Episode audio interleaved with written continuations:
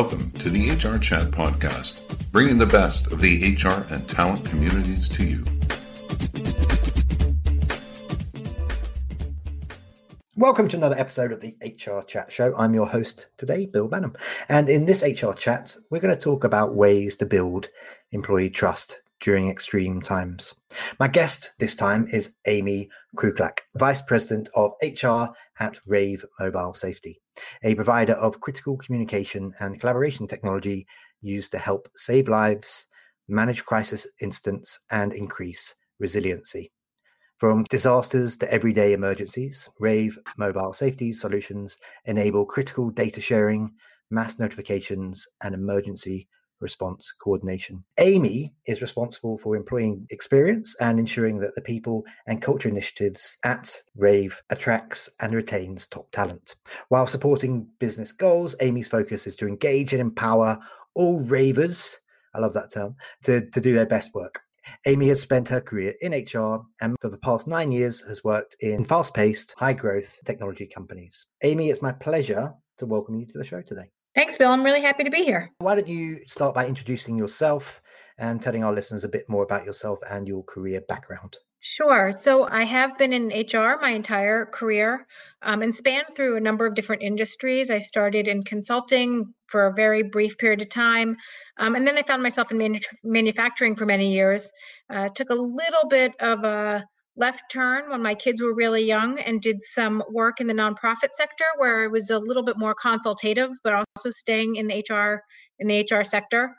And then uh, back in 2012, I jumped right into the fast paced startup world and have been working with tech companies ever since and have found that I really love working with companies that have a clear mission where I can you know align my interests and my passions with what the business is doing and make companies very successful by working on the hr side of things now then why don't you uh, talk to me a bit about rave mobile safety and how it's helping organizations in these very tough and frankly dark times pretty simply uh, rave's goal is uh, to keep keep people safe. Uh, we our mission is uh, that everybody has a right to safety wherever they are, whether they're at home and at work or in a public setting. And so prior to 2020 you know if you if you looked at things in terms of whether it was a weather emergency or a safety emergency or a health emergency our software was out there to help with notifications getting to uh, any customers and, and their constituencies to keep the, the, the people that they were um, supposed to keep safe uh, notified of what was going on. Then covid hits in 2020 and we all have to shift a lot. And with COVID came a lot more challenges and a, and a lot of new and unique ways that we had to focus on how to keep people safe. And so that's uh, a little bit about where we started to focus our business over the past 10 months. Thank you very much. We'll get back and talk a bit more about Rave in just a little while. But um, this is a podcast for HR folk and for leaders. So um, as an HR person, I'm, I'm gonna I'm gonna tease some some uh, thoughts and some experiences for, from from you now, if you don't mind. Let's start by talking a little bit about what you think have been some of the biggest challenges faced by HR in the past year. Two particular challenges really come to mind. One is specifically for companies that had an in office culture or focused on uh, direct contact with employees. That moved the, the move to being fully remote in the time of covid forced us a little bit out of our comfort zones and we really had to think of everything that we were doing and adapt it to doing it virtually. Out there that did some things virtually but this catapulted it to the next level. So whether it's onboarding and hiring and recruiting or performance reviews or something even as simple as checking I 9 paperwork, everything had to be reimagined and had to do it when you were not in regular direct contact with people. So that's the first the big shift. And I think the second one is the focus on employees and their mental health and how they were doing during these really unprecedented times and making sure that the managers uh, on your team had the tools they needed and were prepared to be able to handle some of these new new things that were coming up with their employees who are now facing a whole new host of challenges while working from home, uh, whether it be with kids or whether they were working alone. Uh, managers had to be far more in tune to their employees in order to help them succeed in their in both their home life and their work life. And I think HR played a big part in making sure that happened. Now then, up until kind of uh, well Q1 of, of 2020, a lot of my conversations with HR leaders were were around all the wonderful positive things that they get to do, whether that's you know competing for top talent or uh, making sure that uh, that their their their employer brand was uh, standing out and, and head and shoulders above above the crowd. But actually, in the last in the last year, um, that the role of HR has become uh, a little bit more sad and, and a lot more tough and uh, there's there's it's involved having to have a lot more difficult conversations with people. There've been a lot of layoffs. There's been a lot of need to to make sure that uh, employees are feeling listened to and valued. And um, we're all going through extraordinary times, and, and therefore, perhaps more than ever, it's really important that the HR department has a seat at the table in, in a leadership role. It, it, gets listened to by by the C level. Why do you think it's now more important than ever that HR is listened to and it, it does have that seat at the top table? I think typically your HR leader is going to bring a different perspective.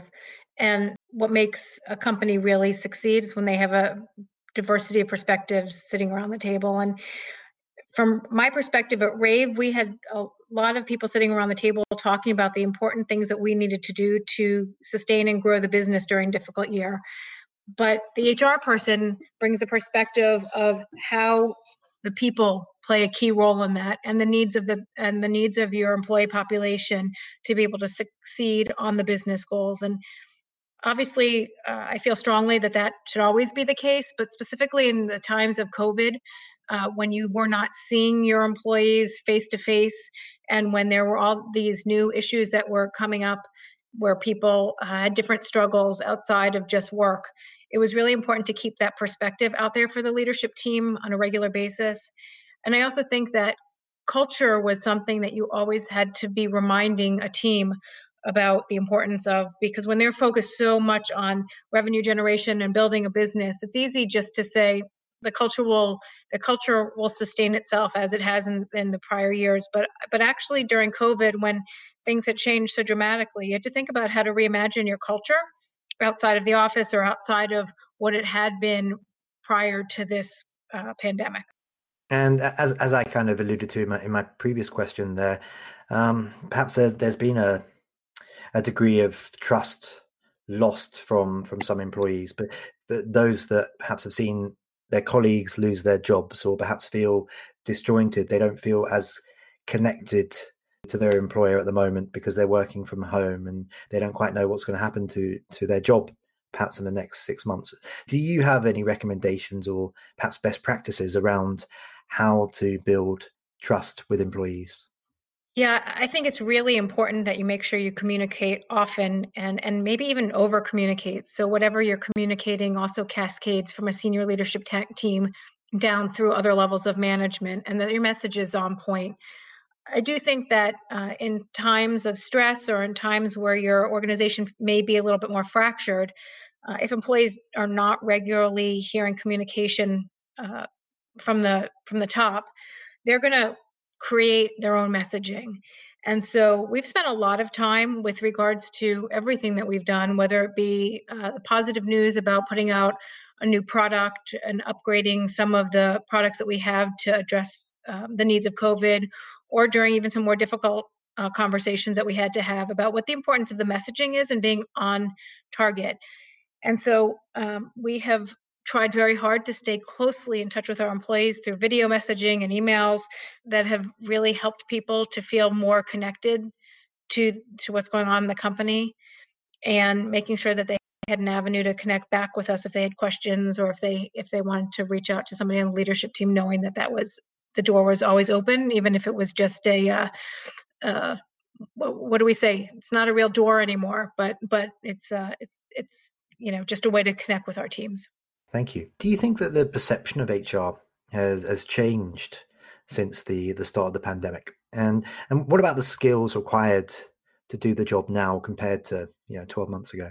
I certainly hope so. Um, I, I think that during the past 10 months, HRs had to be more compassionate, more empathetic, um, and more uh, more nurturing than probably ever before. Typically, an HR leader has to has to balance business need and HR and employee need cautiously, right? You want to make sure that you're helping to grow the business and understand the needs of the employees to get you there.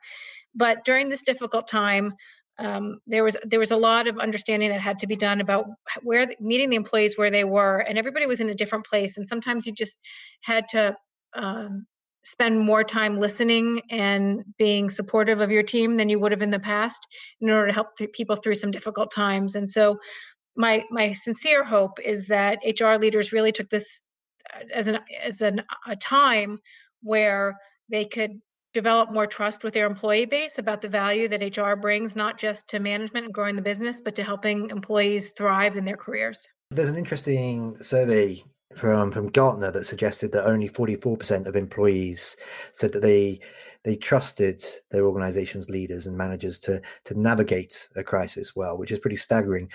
H- how do you respond to that statistic?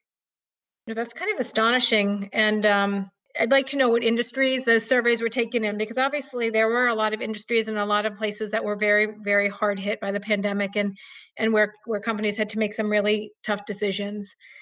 Every company leader should strive to feel that their employees really have a deep trust in them because that's what's going to make the employee more feel more connected to the organization and help with retention and also help with a company's ability to succeed with a stronger workforce and so I, I just think that that number is pretty sad, and maybe those companies that are that are seeing a, a, low number there should be working on doing some engagement surveys or other opportun find other opportunities to be able to connect better with their employee base.